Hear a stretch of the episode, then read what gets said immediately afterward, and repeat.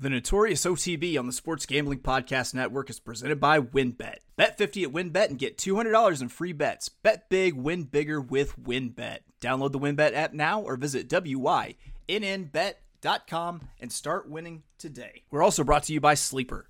You already play fantasy on Sleeper, but now you can win cold, hard cash with their over-under game. Just head to sleeper.com/SGP on your phone to join the SGPN group, and Sleeper will automatically match your first deposit up to $100. That's sleeper.com/SGP. And make sure to download the SGPN app, your home for all of our free picks and podcasts.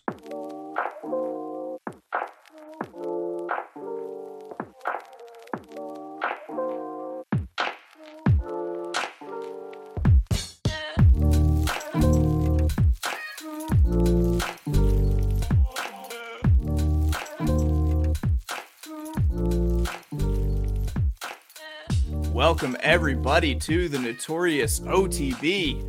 Another special episode, a very special episode, the kind of just like special episode that you only get whenever someone finds a joint on a show made for preteens and they need to talk to you about drugs. It's that kind of special because we are talking, that's right, the second leg of the Triple Crown. The Preakness is this weekend. And I, the Wolf of Oaklawn, Chase Sessoms, a.k.a.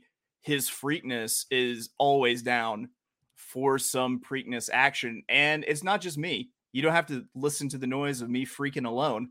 I've got someone to freak with me, and his name is Matthew DeSantis, at @FailedToMinutes on Twitter. Matthew, welcome back for the second time this week. Glad to have you. Yeah, thank you so much, Chase. It's a blast doing it the other day, and look forward to talking about this with you today. Black Eyed Susan, Preakness card, huge day, obviously. It's going to be a hot one in Baltimore, 90, 94, 95 degrees those 2 days. So it's going to be a hot one for the Preakness and a lot of hot stuff for the Freakness as well. So I cannot wait to record what is going on in the infield for all my followers. That sounds fantastic. I as long as you get just like a good slow-mo of just like a graphic, it's almost Saving Private Ryan-esque, someone getting hammered by like a tall boy of beer, yes, then I'm all for it. Absolutely all for it. I love Baltimore via David Simon, basically. Huge Wire fan. I've read his books. I'm watching We Own This City right now, which is awesome, based on true events. It's got the guy from The Walking Dead, who I can never remember, but I think his character was Shane. You know, he's got an a nose that only America could love. That kind of like, you know, looks like a little bit like a boxer, but if you think I haven't been watching those and practicing my Balmer accent the entire time, just some ridiculous O's and T's.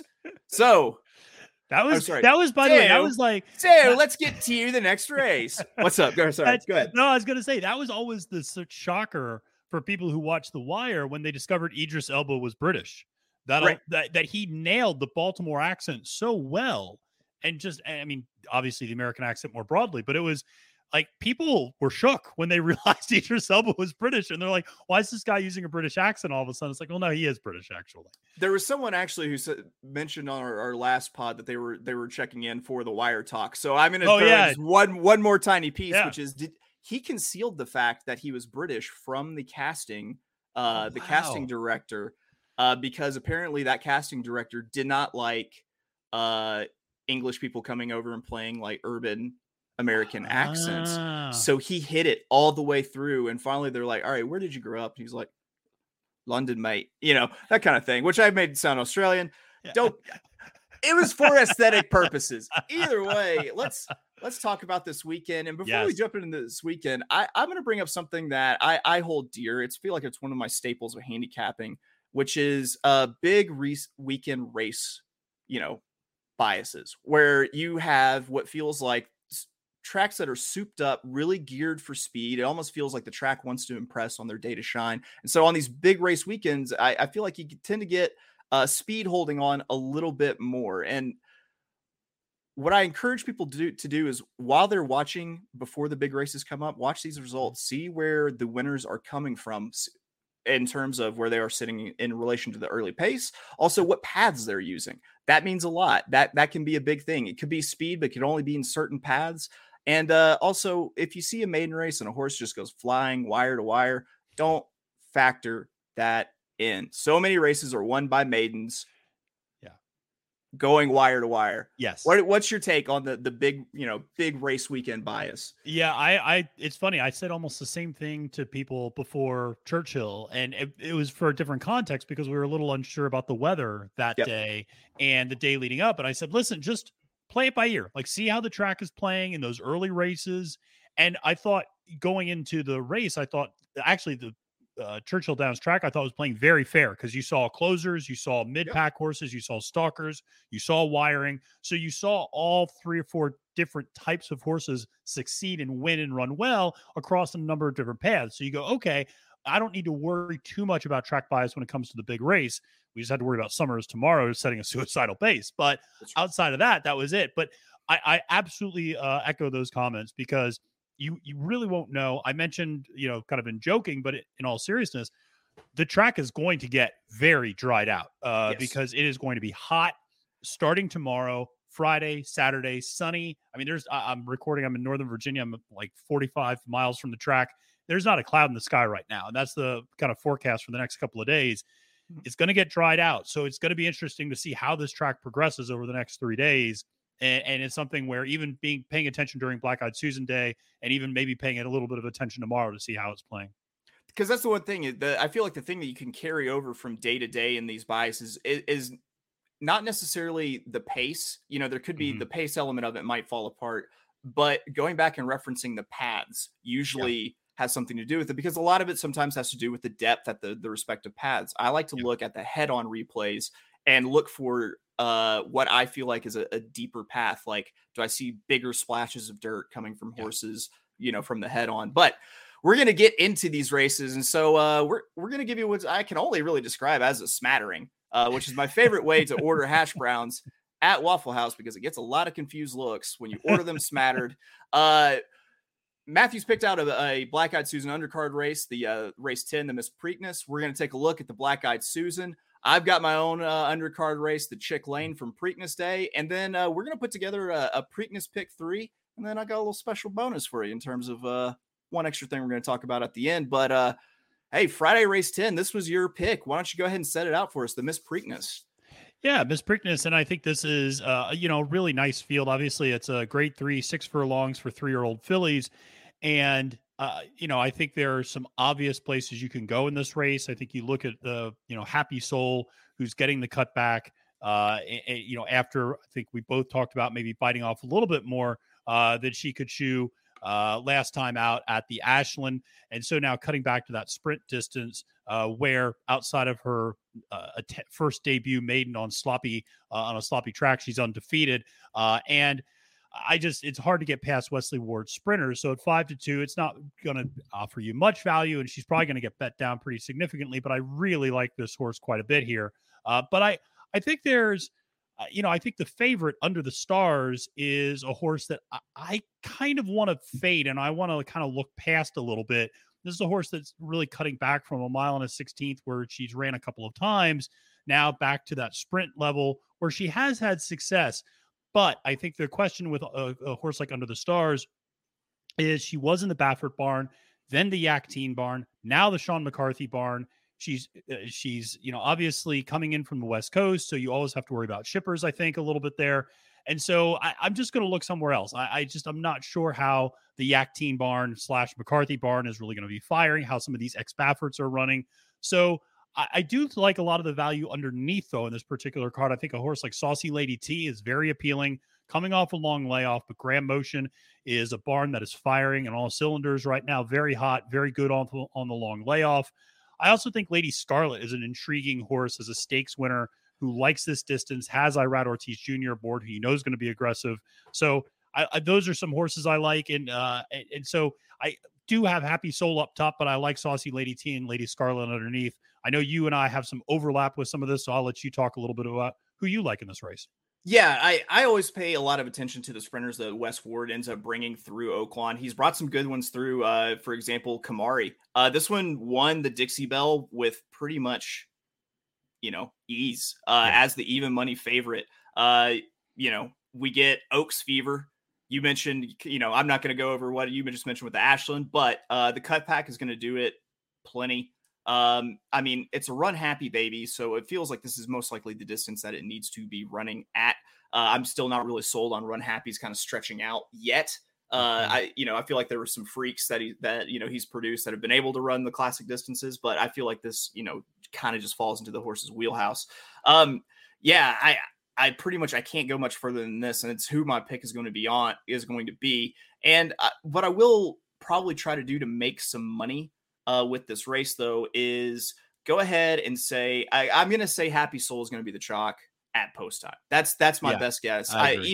Even with some local horses here, I don't think that there's going to be enough local money to take people off of, West Ward. So how do you make money off the chalk? Well, you either key it in horizontals or you key it in verticals. I'm a big vertical player. So what I'll most likely be doing is taking Happy Soul, and then I'm going to be keying on top. And I'm going to use a local horse for Brittany Russell with La Casa de Oro, a horse that just broke its maiden.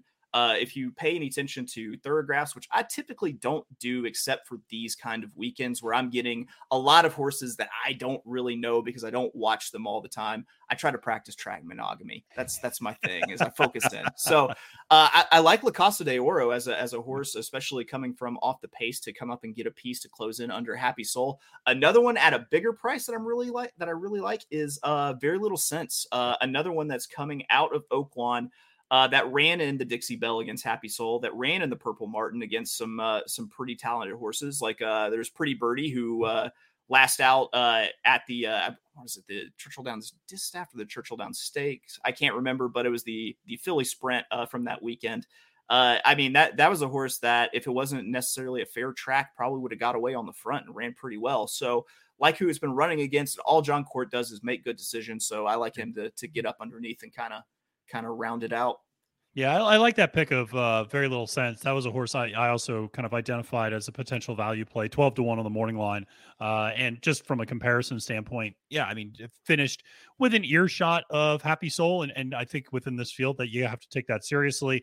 You mentioned the competition running against Wicked Halo, one of the horses that she ran against, also came back after the Purple Martin, came back and finished third in the grade 2 8 bells. So, she's been running against some very good competition, and I definitely like that play. Yeah. I'm definitely cold on horses coming out of Oaklawn when it comes to these route races, but it seems like the horses that the sprint races produce, I'm a little bit higher on them. I think there's a lot more talent there. I'll give you my knock on why I'm actually going to stay away from Under the Stars is I'm looking at two straight races where the horse is a step slow out of the gate. Looks like it stumbled out of the gate in the Oaks, and I don't see a single gate workout after that. And I always just feel like that's something that needs to happen is, if you're having trouble at the gate, go ahead and just get it some work there in that actual gate. Yeah. What do you think? Are you a gate workout guy? I'm a big gate workout guy. I am a big gate workout guy. I worry when I see too many. But I think, seeing one just to freshen them up sometimes is important. I know, even somebody like, Chad Brown talked about, it's getting, a horse like Zandon some gate work occasionally, because there were some issues with, just hopping at the start sometimes and just, so even some really great horses still need that occasional gate work. And I agree, when you see that issue of the gate, especially in a sprint, I mean, these races can be won and lost. I mean, we talk about Golden Pal. I know it's on turf, but I mean, part of the reason Golden Pal is so dominant is because it just breaks incredibly every single time. And it's 5 lengths clear of the field, 150 yards in. So it's, it's all made or break. It's all kind of make or break right there. So yeah, absolutely. When you see that sort of thing happen, I remember a horse that's now a 3-year-old horse like Wit last year was a horse that I thought was really talented, always had gait issues though. And, that eventually came up and really kind of caught up with him. It reminds me of another Bob Baffert. That was a gate head case with, Improbable. Just, if Improbable saw anything with latches and metal, Improbable just had a small conniption. So we are going to move on real quick. Actually, we're going to take a quick break. And then when we come back, go ahead and jump into what's probably plenty to debate because it looks like a wide open race. The Black Eyed Susan Stakes. We'll be right back on the Notorious OTB.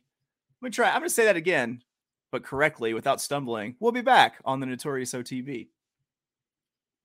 Make sure to get down on the WynnBET $50 to win $200 promotion, where a $50 bet qualifies you for up to $200 in free bets. Plus, the WynnBET Casino is offering a 100% deposit bonus up to $1,000. And now you can win a golf trip to Wynn Las Vegas during the PGA Championship. You bet $100 on golf this week and be entered to win a golf trip to Wynn Las Vegas. Note the promotion ends May 22nd, 2022. There's so much to choose from, and all you have to do is download the WynnBET app or visit wynnbet.com to get started. Offer subject to change. Terms and conditions at wynnbet.com. Must be 21 or older and present in the state where playthrough WynnBETs is available. If you or someone you know has a gambling problem, call 1-800-522-4700. Now on to Sleeper. Sleeper is the fastest growing fantasy platform today with millions of players. You probably already have a fantasy league on there. Hell, I do. Hell, who doesn't? It's a game-changing product unlike anything else in the industry, and now you can make money on Sleeper too by playing their new over and under game. Super simple. First, just pick any sport, choose two or more players, and give an over under on a total. You know what we're talking about. We're talking points, we're talking hits, we're talking rebounds, we're talking assists, we're talking all the stats. Then choose the amount of money you want to enter into the contest. If you pick correctly, you can win anywhere from 2 times to over 20 times the money you put in. On your mobile phone, join our listener group on Sleeper at sleeper.com/SGP, and Sleeper will automatically match your first deposit up to $100. That's right, join our squad and get the 100% deposit match at sleeper.com/SGP. Terms and conditions apply. See Sleeper's terms of use for details. Welcome back to the Notorious OTB. We've got your favorite seat right next to the soda machine, right under the Delta Downs feed. I'm here with Matthew DeSantis at Fields of Menace on Twitter, and we're talking Black Eyed Susan Preakness Stakes weekend, and we're into the meat of the Friday card, and that is the Black Eyed Susan Stakes. I got to tell you, I thought this was an absolute wide open race, and I was looking at a ton of prices. I'm kind of curious to see how you saw this shaking out. Yeah, I agree with you in terms of this being a wide open race. I think you can go so many different ways. There's not a lot of horses. I was really surprised to some extent at the number of horses that don't have a lot of foundation. I mean, a lot of these horses running 3, maybe their 4th race. I mean, it's just a lot of young horses. So there's a lot of projection when that happens. It's a lot of, well, I think this horse might, take a step forward. This horse might not take a step forward. So there's a little bit of a, calculation that's going on there, less of a known quantity that you would expect to see in a race like the Preakness or, other Triple Crown races, or even 2 weeks ago at the Kentucky Oaks. So very wide open. And I think this is a race that is going to be defined by pace. I think this is a race where you're going to see potentially 3 horses out on the lead. I think you can expect to see Missy Greer. I think you can expect to see Beguine. I think you can expect to see Adair Manor, the morning line favorite, all out there forwardly placed on the lead. And for that reason, I'm looking maybe a little bit behind that pace, just in case maybe that pace is a little unreasonable. Maybe these horses get pushed a little harder up front than they would like.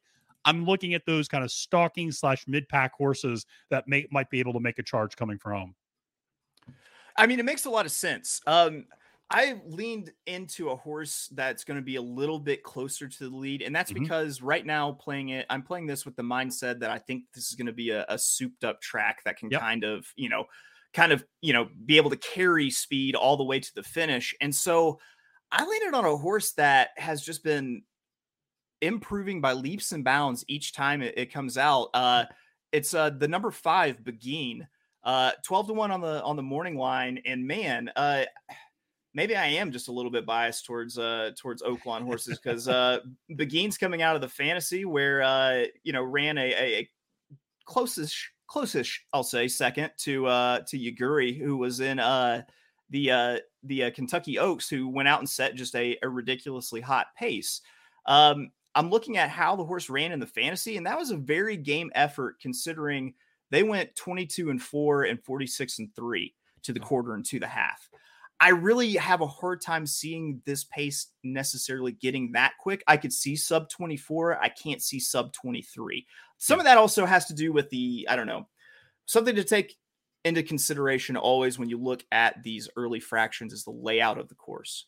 Are they going straight into a turn? Do they have a long straightaway? Like I'm thinking of like Santa Anita turf. Whenever they go like a mile, or they go a mile and an eighth, you'll see 22-second fractions, but that's because it's basically just like a quarter horse straightaway until they hit the turn. Other tracks, they're into the turn quicker. It slows that fraction down, just for anybody who's new out there. But I thought Beguine might be a little bit smarter, might hang off the pace a little bit more here. Gets Jose Ortiz up, has had Frank Arrieta, who, don't get me wrong, excellent jock at Oaklawn this previous meet. But I really liked Beguine to maybe kind of sit off the pace, rate just a little bit more, kind of like it tried to do before getting sucked in. And at 12-1, I absolutely love it. Plus, I love the long workout, 6 furlongs before as like a long leg stretcher, especially coming off the 29th of April, where the horse put up a bullet. I love that pattern of bullet and then just like a chill, relax. You know, I always feel like sometimes these horses that blow it out last work just kind of leave it behind. Yep. No, I like that Beguine pick a lot. I mean, I the only reason I think I shied away from it is just because I'm a little worried about the pace. I do agree that typically on big days, speed does carry a little bit more. But I agree. I mean, that horse seems completely misvalued for this field. I mean, at 12-1, I don't think you're going to get 12-1 by post time. But you know, that's a really good value on a horse that, like you said, is just improving every time. So the two horses that I'm looking at are kind of going to sit right behind that pace as Distinctly Possible in Interstate Daydream. And one of the things I tend to do on big days is I tend to look at where the biggest connections are. And I look at where Chad Brown is sending horses, and I look at where Brad Cox is sending horses. And it's hard to go wrong when, you know, betting on those two guys.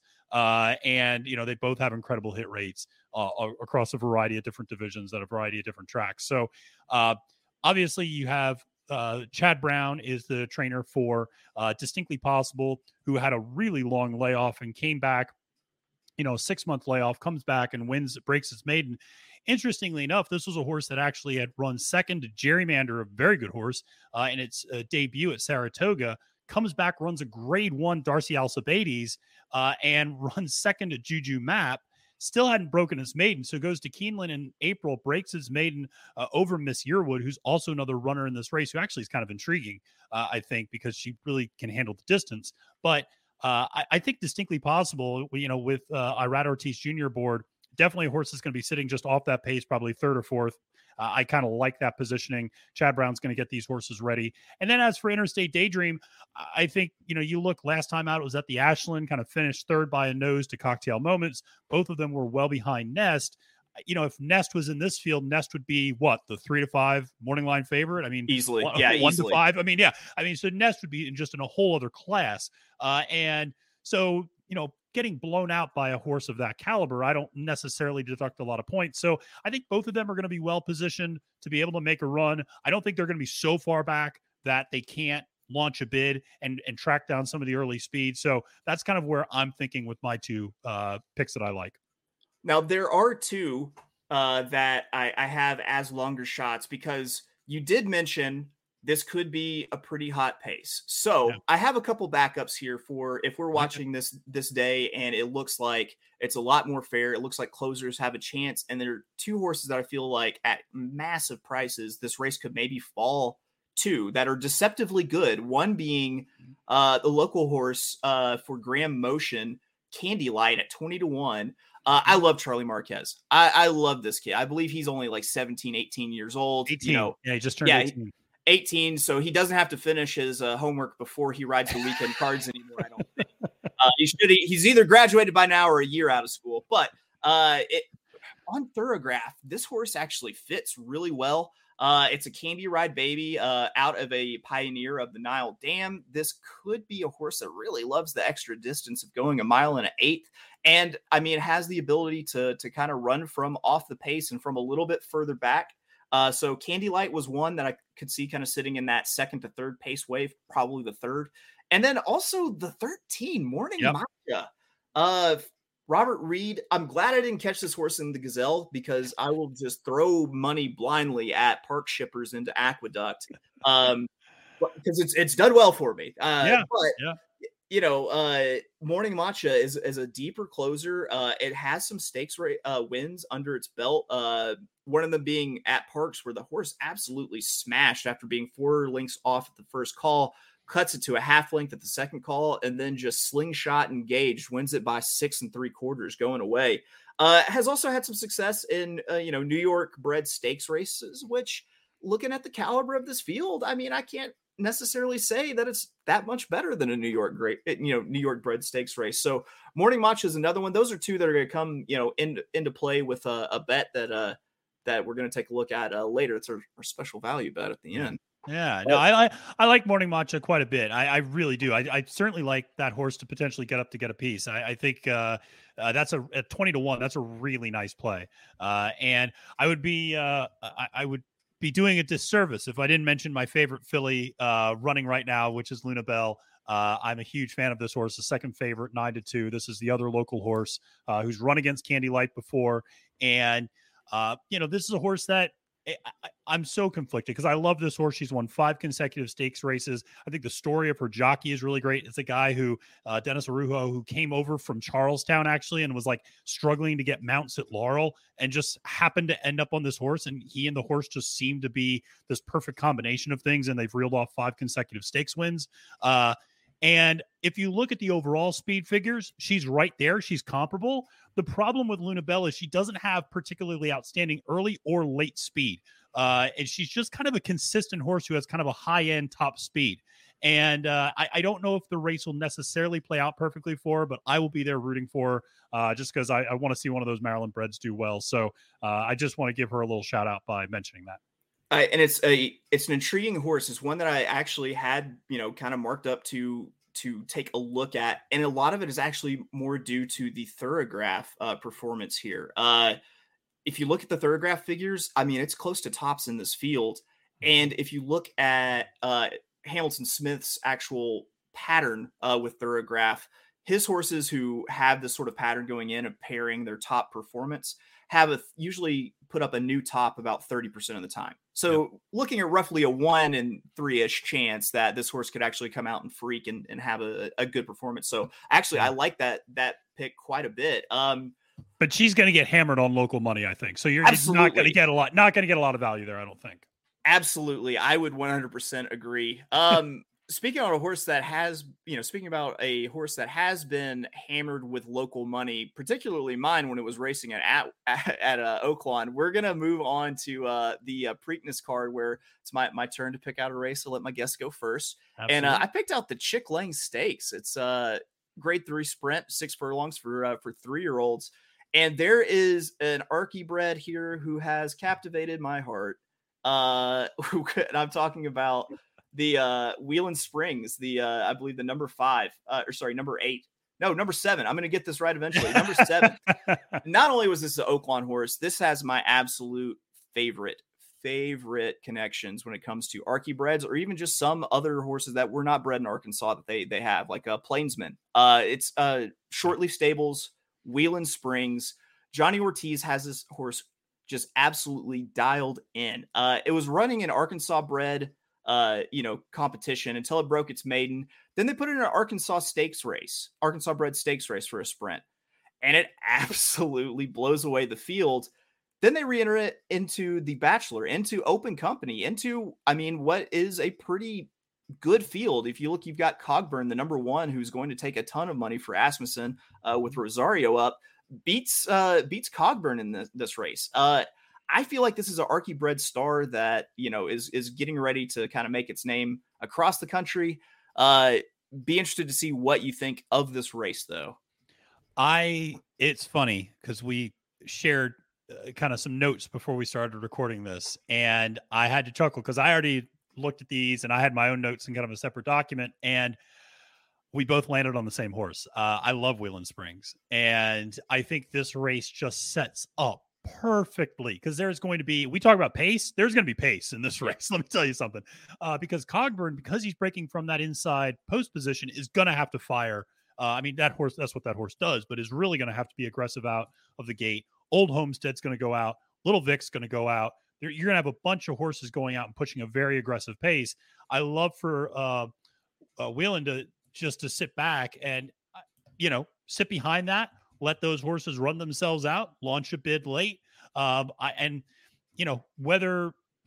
he's right there or whether, very close or whether he's a little further back, I think he's got some versatility, which I like to see from any horse. And So that was absolutely my top pick in this race as well, because I just think the early speed's going to wear itself out. And I was looking for kind of the highest quality closer. And I think that's what you see. And that's exactly what happened last time out with Cogburn. Just sat behind Cogburn and then kind of nailed him at the wire. So Wheeling Springs was my pick as well up top. So I think we're in agreement here. So we should be running to the betting counters to get 4-1 odds.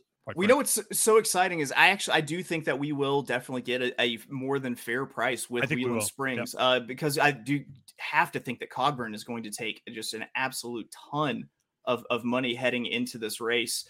And I think I hate to say it, but people look down on Arkansas apparently and Arky Breads, but this one might have the chops. Listen, if you're out there and if you want to make millions of dollars, start a decent breeding operation in Arkansas and race your horses and Arkansas, Arky bred races and win all of them. And their purses are so healthy. It's a foolproof plan. I can get you in on the ground floor. All right. So it sounds like we're either singling or keying Wheeling Springs. And I love that. I love it when you can key a horse that, that isn't going to be the chalk. I'm going to talk briefly about the JW Murphy stakes because we've talked about a lot about local money. And I've found the greatest Preakness weekend. I call them takeout reducers, horses that aren't going to win, but are going to take a large percentage in this race with the most ultimate Maryland name. I mean, yeah. Number 9, Crabs and Beer. If you can find a price in the JW Murphy stakes, it's going to get better. Thanks to Crabs and Beer. Everything is better with Crabs and Beer. By the way, if there's a Crabs and Beer, company out there, I am for sale. You can hear my enthusiasm. I mean, what? This horse goes off 9 to 5? Probably not. But how much money does this horse take? Way too much? A horse will take a ton of money for the name alone because you have a lot of, just silly money getting thrown around on, Preakness Day. And so that's going to get bet down. And then also, you look, Jamie Ness horse, that, trained horse. Jamie Ness, again, we talk about local trainers.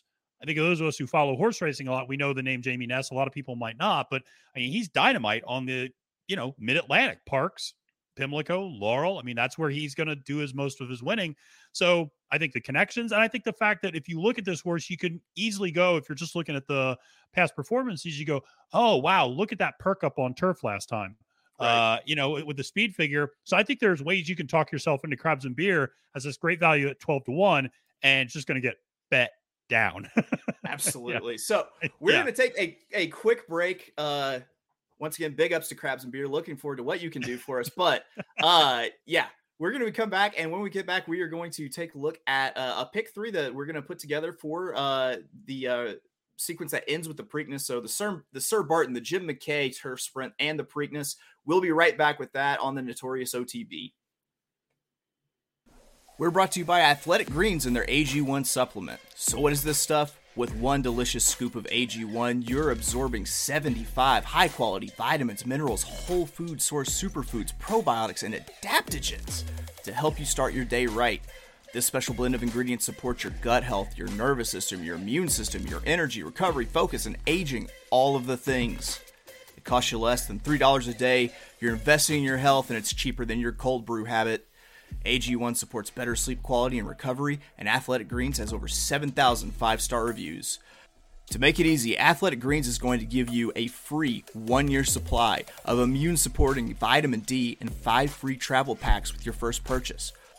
All you have to do is visit athleticgreens.com/SGP. Again, that is athleticgreens.com/SGP to take ownership over your health and pick up the ultimate daily nutritional insurance.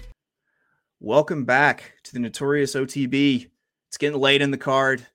Old Jim, our friend Old James, he's already lost his shirt. He's gone home. So feel free to use his mostly full ashtray. Here we go. The meat of the weekend. The big races. We're looking at the pick 3. Well, I'll call it the Preak 3 that ends with the Preakness. The Sir Barton, the Jim McKay, and the Preakness. I am going to say this when it comes to strategy. When you're playing these pick 3s, you have the advantage of looking in the first race and looking at the daily double probables. That's going to give you a good idea of either how heavily you should be invested because say your horses are just hammered in the doubles, makes you think that's probably going to be a chalkier pick 3. Maybe you need to go skinny and just kind of lean into that opinion, or If you're not looking at the favorites, you see that you've got big prices all around. It'll let you kind of know, do I need to play this a little heavier? Do I need to play this a little bit thinner? Can I toss the favorite here and maybe, you know, up this this bet a little bit because I'm not using the favorite defensively? Some things to think about, but always use those probables, exactas in the doubles, and also always look at the pools. Always look at the pools, especially the place pool. I preach this. I'm going to do a whole statistical study behind this someday, but let's go ahead and kick it off. Let's look at the Sir Barton Stakes. It's a $100,000 purse, stakes race, 8.5 furlongs, 4 3-year-olds. This could be a pretty tough race. I'd like to hear what you think. Yeah, I think you can go a lot of ways in this race. And I think this is, I think reasonable people can have like completely different choices here, depending on what they're looking at. I think, you look at the horse that's going to attract a lot of attention is Ethereal Road, the Dwayne Lucas horse, because he was on the Derby Trail, because he was the horse that scratched from the Kentucky Derby that let Rich Strike in. So you have to figure even your, very casual horse racing fan probably knows the name of that horse. And quite frankly, on Derby Day or on Preakness Day, that's kind of all that matters when people start betting sometimes. And certainly has a lot of class, but Ethereal Road is not a horse that overwhelms you at all. And so I can't really get excited about picking that horse up top in this particular race. So, I kind of tried to look past that. I think this is another race that's going to have a strong pace. You have two sprinters and B-Doc and Unikey that are both going to be setting an early pace. I think I'm intrigued by Unikey potentially being able to kind of hold that speed throughout and maybe stretch out. But the long shot that I'm intrigued by is Brooklyn Diamonds, going off at 10-1. This is a horse that stretched out on the mud last time, ran well, also has really good late speed. And so that's another thing with this potential pace scenario of having sprinters in a route race. We talk about speed holding up, but when you have sprinters in a route race, that speed might not hold up. And so I'm looking for those horses that are going to be coming from off the pace. So that's definitely a horse I would include in my pick 3 ticket. I might do you a favor and help you get this horse home. I have never actually seen a Rebrusette horse win a race. Like as live as it's happening. I've never seen a Rebrusette horse win. I know that he wins races. I've seen the numbers and the percentages. So I'll tune it out so you get your long shot with Brooklyn Diamonds. I want another Oaklawn horse.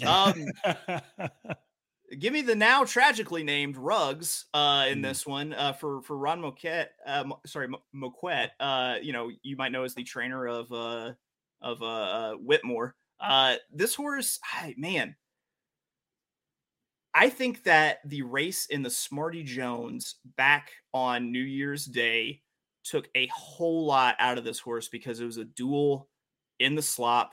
They went fairly quick for the Oaklawn Mile, 23 seconds flat to the quarter, which that's a race that you're pretty quick into the turn. So you can maybe shave like a fifth off of that and say it was worth about maybe like a 22 4/5 sort of time.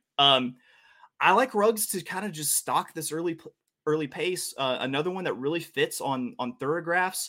And going back to last year, McQuaid has a history of just kind of taking these horses that are kind of ho-hum at Oaklawn and moving them forward on Preakness weekend. I'm thinking particularly of Fire Crow last year, horse that never really ran on turf, put it on turf and just ran a hole in the wind. So I do like Ruggs. Looks like he's maybe learning to rate a little bit, which is good. I probably in this pick 3, I'm also going to use Ethereal Road. I do like a long shot to use with the 2 Golden Eyes because that's a horse that should be kind of, out towards the front, but also could sit that pocket trip, saving ground on the rail. And then the 8, which you mentioned, Unikey.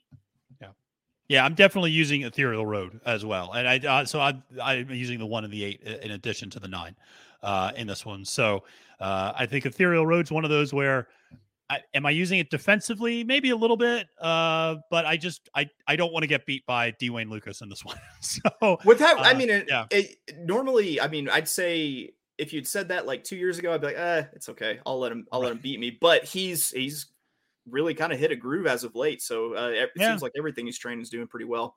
Yeah. All right, leg two, the middle leg in this here sandwich, we've got the Jim McKay Turf Sprint. It's a $100,000 stakes race, 5 furlongs on the turf for 3-year-olds and up. I went directly to one horse here, though I probably will end up using many and just a way too big pick three. And it's going to be Grateful Bread. One, awesome name. Yep. Two, has a history of running strong second off the layoff. Like, mm-hmm. I feel like that's something that people miss sometimes is they put too much stock into what a trainer does off the layoff. Mm-hmm. Say maybe second off the layoff, the trainer doesn't have necessarily a high percentage, but it takes two to tango. It's the horse who's actually out there running the race. If you find a horse that has that sort of conflicting stat, that's one that I like to take a shot in because it fits the horse's pattern, not necessarily the trainer's. But I thought that this horse is going to kind of stalk this early pace. I mean, it's a 5-furlong sprint, so odds are it's going to be moving pretty quick. So I really did like Grateful Bread, but I'm also going to be using another horse that will come from off the pace with the one, with Bank, because if I let myself get beat by Rosario on a closer, I'm not going to be a happy person. The other one is another Oaklawn horse that's being moved out and actually going back to the turf for John Ortiz, which is Hollis. I think I might be playing this a lot for Raylu Gutierrez, who I mentioned Charlie Marquez. Raylu's a little bit further in his career, and I'm a big fan of him and seeing where he's going to go. And the other one I'm going to mention is Katori, and I'm going to put this with an asterisk, which is when I'm looking at my doubles, double probables starting in the Sir Barton, if it's hammered to Katori, if I like this many other horses, then instead of using it defensively, I probably trim the list to 3 with Grateful Bread, Bank, and Hollis. So I think Hollis is the biggest question mark, I think, in this race. I mean, because I don't know, going back to the turf, we'll see. And this horse has been turning in. I mean, you talk about an every other race type of horse. I mean, now some of that coincides with stepping up a little bit in class at times and then dropping back down. But I mean, just... yeah, it just is really, you said it the other day, like an AB type of horse. I mean, just kind of up and down. So I don't know what version of Hollis we're going to get on Saturday. Right. If I knew that, I might single Hollis. But yeah, I think a really intriguing field. I like Grateful Bread, and I also like Smokin' Jay. And I have to give a shout out to whoever did the notes for Daily Racing Form. For Grateful Bread, because they mentioned that he may have a touch of gray now that he is a little bit older, and so boo! I thought, boo! That was good. It was good. I like it. It's good. Hey, you gotta work with what you got. So that's right. I thought it was cute, and I was like, oh, okay, that's cute. At least he came with the Grateful Dead song that everyone can name. He didn't throw out some just obscure sort of reference. Like, okay, buddy, we get it. You followed the Dead in a van. Exactly. But listen, so Grateful Bread, I think you laid out the case for this horse. Extremely consistent. I mean, some of the most consistent speed figures I've ever seen on a horse. And I really appreciate your comment about second off the layoff for the horse. I can't tell you the number of times I've seen horses. There was a horse, I was trying to think of the horse's name and I'm blanking. There's a horse down in Tampa that ran up several months ago. Horse just runs every 6 months, kind of like Flightline in some ways, but like sure. Just runs every 6 months, but fires every time out. But the trainer has terrible statistics off a long layoff. And it's like, this is the only horse he has that just fires every time. So, at some point you just go, yeah, but what's the horse doing off this long layoff? So I like that angle quite a bit.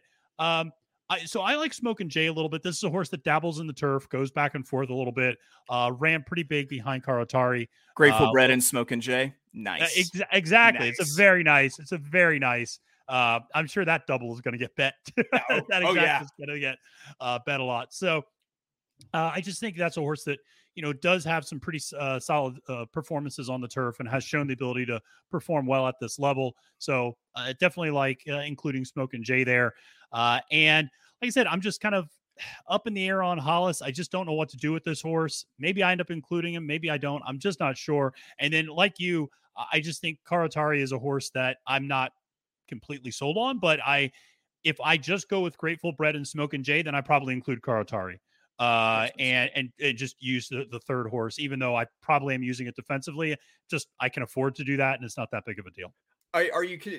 Is Karatari good enough to make you consider playing a second pick three ticket that's maybe kind of leveraged up a little bit, where you're singling a horse like Karatari along with maybe a shorter price that you like in the Sir Barton ahead of time? Absolutely, yeah. That's interesting to bring that up, because I do like to do that, especially with pick threes, where I'll play around with like two or three of them, and some of them are like just super skinny, and then others are, yeah, I'll kind of play around with a single and then go pretty deep on a different one, and yeah, try to play different sequences. That's right. Thin is in when it comes to these tickets, they say. Thin is in. That's right. So we're going to move on to the Preakness. I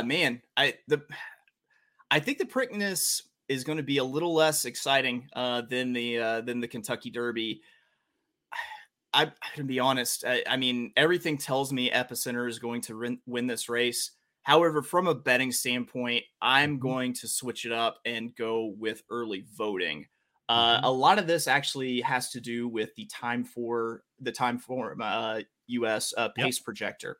They nailed the Kentucky Derby pace. Now, granted, they just said fast pace. They didn't say Chernobyl nuclear, but the way everyone was positioned, it was pretty well dead on. And I'm thinking that could still be the case. And if that is the case, based on what I'm seeing from the projection of the Preakness, early voting could be absolutely loose on the lead, having this race his own way. If you look to the inside of early voting, the horse that you have to kind of consider as a horse that's probably going to send, because that's what it's done, what it did to break its maiden, which is a Fenwick.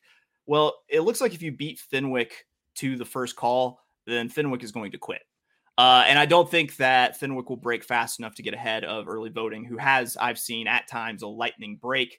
And then, I mean, Armagnac, and I still think that he's faster than Armagnac, and Armagnac also has a little bit of quit to him, where what happens if Armagnac doesn't make it at first call? Well, he might fall back. If Irad Ortiz does the Irad thing which I dislike, which is kind of take a horse that should be speed and rate it back about, 2 lengths, then I think it's probably game over for Armagnac. So I'm making early voting my pick here.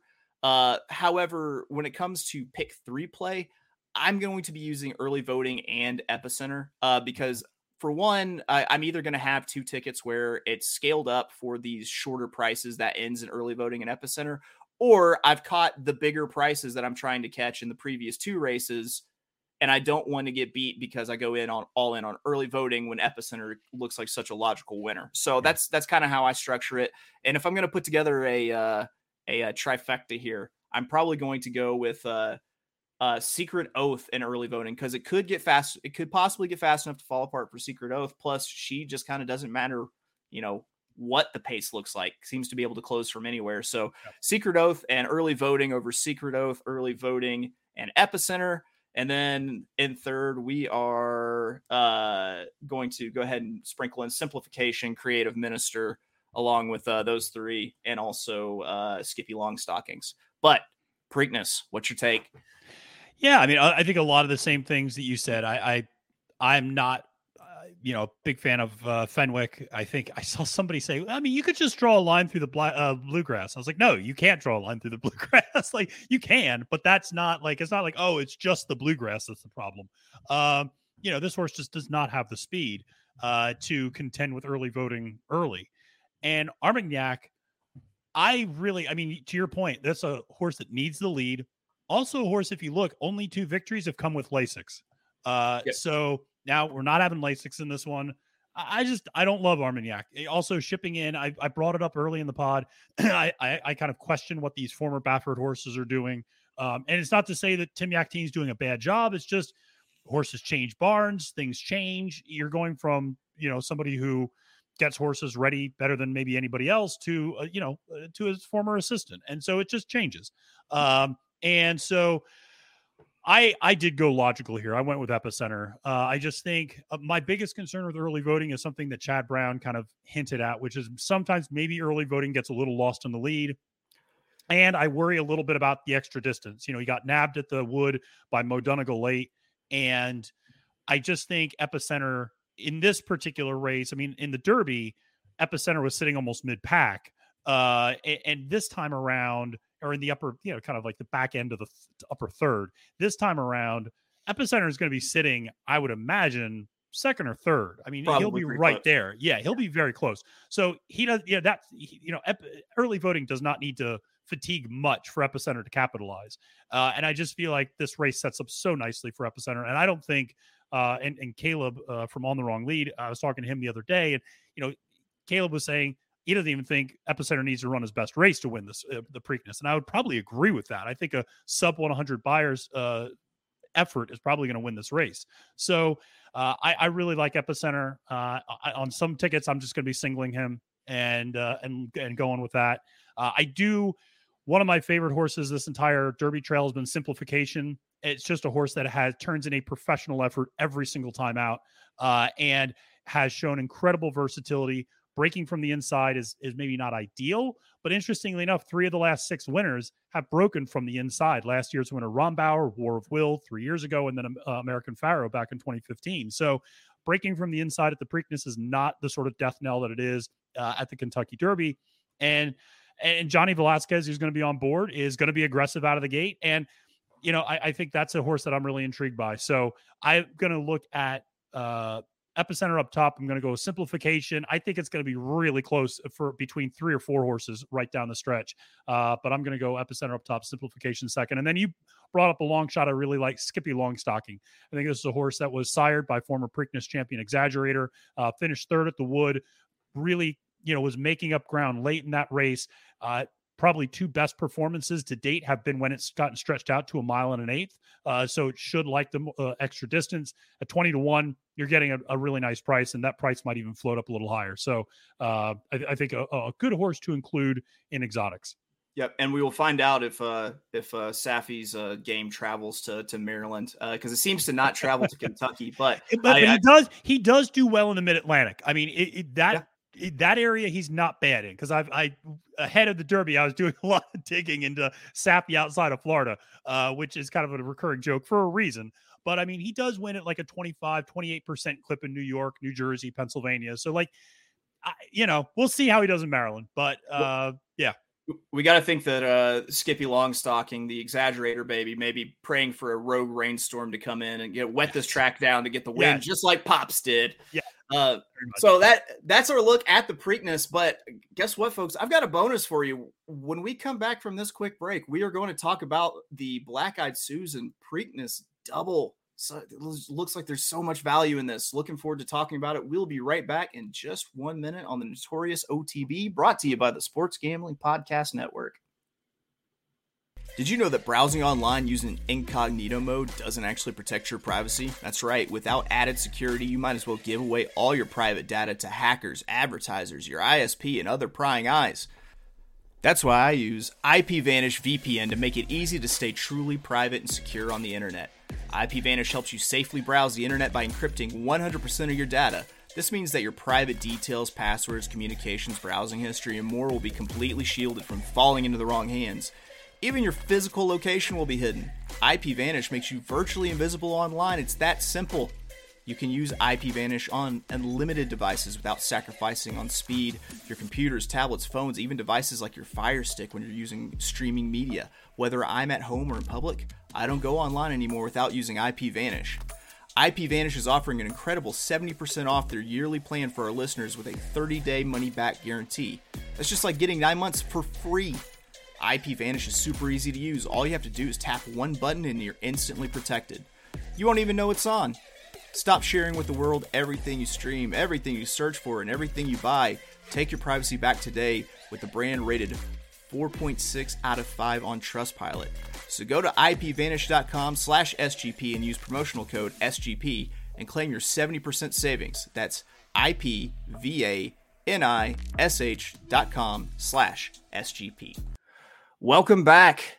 And this is it. This is the conclusion. This is where we weave together our thesis. We've gone all the way through the Black Eyed Susan Day into the Preakness Day. Now that we're gonna mush them together with the Black Eyed Susan and Preakness Double. I love this play. It could be like with you know, the Derby a couple of weeks ago, where that was just an excellent betting opportunity because it looked like there were prices somewhere, and I personally think there are prices to be had in the Black Eyed Susan and Preakness Double. So I'm going to go ahead and rattle off how I'm going to play that In the Black Eyed Susan, I'll be using the number 5 Beguine, who's 12-1 on the morning line. I'll be using the 8 Candy Light, 20-1, the 13 Morning Matcha, 20-1, and then in the Preakness end, I'm going to be using my top pick, the 5 Early Voting, and then who I declared your most logical winner, the 8 Epicenter, who's the morning line favorite at 6-5.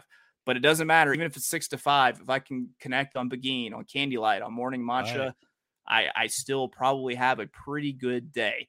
What do you have for us, good sir?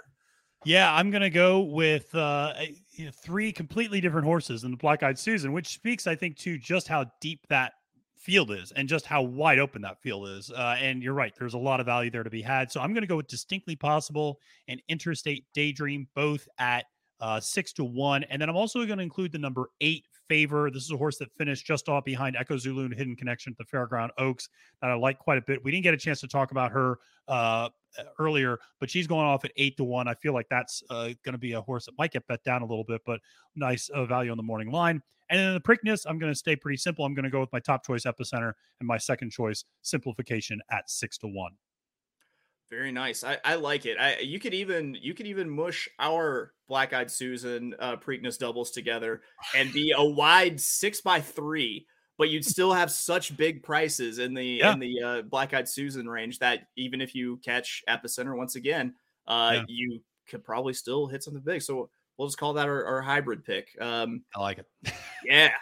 That is it for us. That's all the bets we're going to look into for Preakness weekend. We wish you all the best of luck.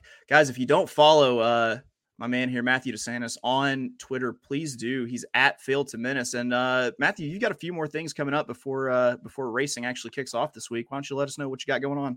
Always have stuff going on. So doing some stuff with Sarah Al-Badwi from Horse Racing Nation, where we go over the late pick 5 at the Preakness Stakes. Also going to be doing some stuff with Gino Piccola on his That's What G Said podcast, talking about some of the races on the undercard of the Preakness Day. And then also Barry, the Sniper Spears, myself and Gino, we do our weekly stable duel live stream on Friday. And those are always a lot of fun.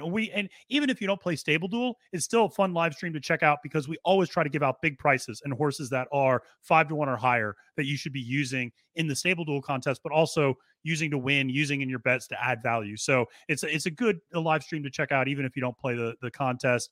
And then I will just say last night I did a fantasy Triple Crown draft. I caught some of that actually. Yeah. And so we kind of put all the horses from the Black Eyed Susan and the Kentucky Derby together. There were 4 of us, myself, Gino, Barry, and then Caleb. And we drafted, it was a 5-round snake draft, just like you would in any fantasy sport. And I managed to draft with my heart. And that was not particularly smart. I drafted Luna Bell 2nd overall because I'm an idiot. And but I love that horse. And I want a team I can root for, Chase. And that's really what it all comes down to. So so I went with but that was a fun thing. So if you go to my Twitter feed, I have that video up. And honestly, it is a fun way because we went through 20 of the 22 horses and kind of talked about each of them when we selected them. And so if you need a refresher of each of the horses in those fields, it's a fun one to go to. I like that you mentioned that you need a horse to root for because it's like drafting your fantasy football team and just getting one player that you know you should get and you really don't like and you just hate yourself for cheering for him. Yeah. I'm a diehard Philadelphia Eagles fan. I grew up outside of Philadelphia. I refuse to draft Dallas Cowboys on my fantasy team. I don't want that toxicity in my life and I don't need it. And I have a buddy who's a New York Giants fan who for years with the first overall pick he had would draft Eli Manning.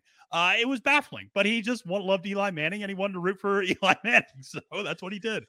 Okay. Yeah. That's a strategy. He never won. I mean, I wouldn't expect him to, quite honestly. Man, that's awesome. Guys, check out Matthew's stuff. He is all over doing all sorts of things and he's usually just bringing high quality handicapping knowledge, like insider tips, talking about the weather, what's going on. He's just in Northern Virginia. He's in like Pusha T territory right now. So I mean, gotta pay attention to what this man says. Man, thank you so much. Thank you so much for having me. This was great. I really appreciate it. It's great talking horses with you. We've wanted to do this for a while, and this is a real thrill for me. So thank you for having me on. You've managed to ascend out of friend of the pod to noted notorious OTB contributor, Matthew DeSantis. There we go. Yes. Big round of applause. Now you have to recruit 5 members and get them to pay the introductory fees. All right. That is it for us at the Notorious OTB, brought to you by the Sports Gambling Podcast Network. Good luck this weekend.